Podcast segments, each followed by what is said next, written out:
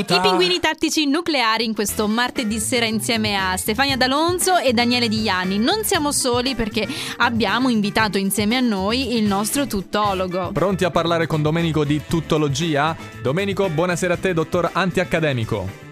Buonasera Daniele, buonasera Stefania, salve a tutte e tutti. A noi abbiamo provato a chiedere, dottore, che eh, ai nostri ascoltatori quali potessero essere gli argomenti che insomma potevano suscitare la loro attenzione anche per sfidarti un pochino, no? Ci- sì, ci sono anche dei gran classici stasera, della serie eh, geografia, storia, architettura. Ah, Potrebbe capitare un Ok. po' di tutto. Allora, noi come al solito cerchiamo di estrarre e vediamo cosa la fortuna prepara per te. Esatto.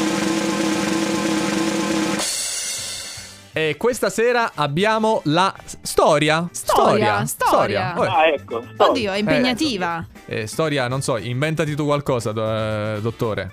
Ma guardate, io stasera volevo parlare di cinema. Ho detto, eh, stasera esce il cinema, Eh, ma- di cinema. Eh no. eh. Quindi, quindi faremo storia e rifletteremo anche sul cinema, così. Ah, ok, va bene. È interessante, Se interessante. riesci a uscirne così, allora sì. Cosa ci proponi per questa sera?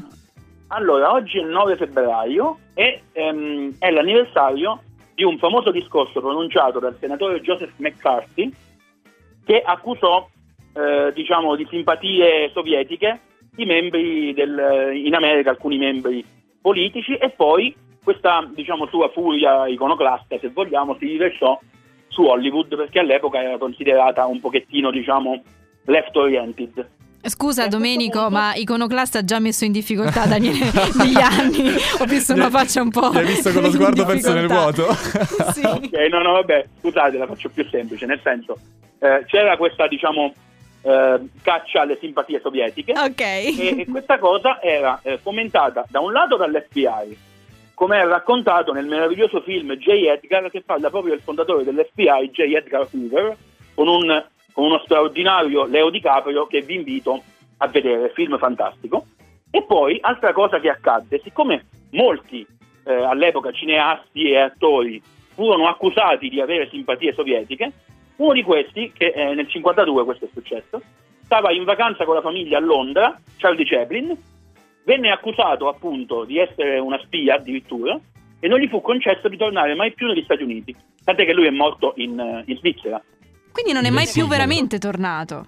Nel 72 per la consegna di un Oscar gli fu concesso di rientrare, venne riabilitato e gli fu dato un Oscar per un eh, film che era uscito nel 52. Ah. Quindi fu riabilitato in seguito, ma di lì a poco sarebbe morto. Comunque lui non è più voluto tornare nella sua patria di adozione, che lui era inglese di nascita, ed è morto in Svizzera, diciamo in esilio se vogliamo. Quindi questa dimensione politica di cui non ci interessa e, e questo, diciamo, eh, questa opposizione fra gli Stati Uniti e l'Unione Sovietica è, è costata un pochettino all'arte perché insomma Chaplin, eh, che io considero uno dei più grandi attori della storia, non so voi, ma immagino che siate d'accordo con me, Come no? quindi ecco, volevo parlare di cinema e quindi ci abbiamo messo un po' di storia e un po' di cinema e me la sono cavata. dai, il- diciamo tutologo che- è anche trasversale. Eh. Sì. Eh, beh, se, se- se possibile sì.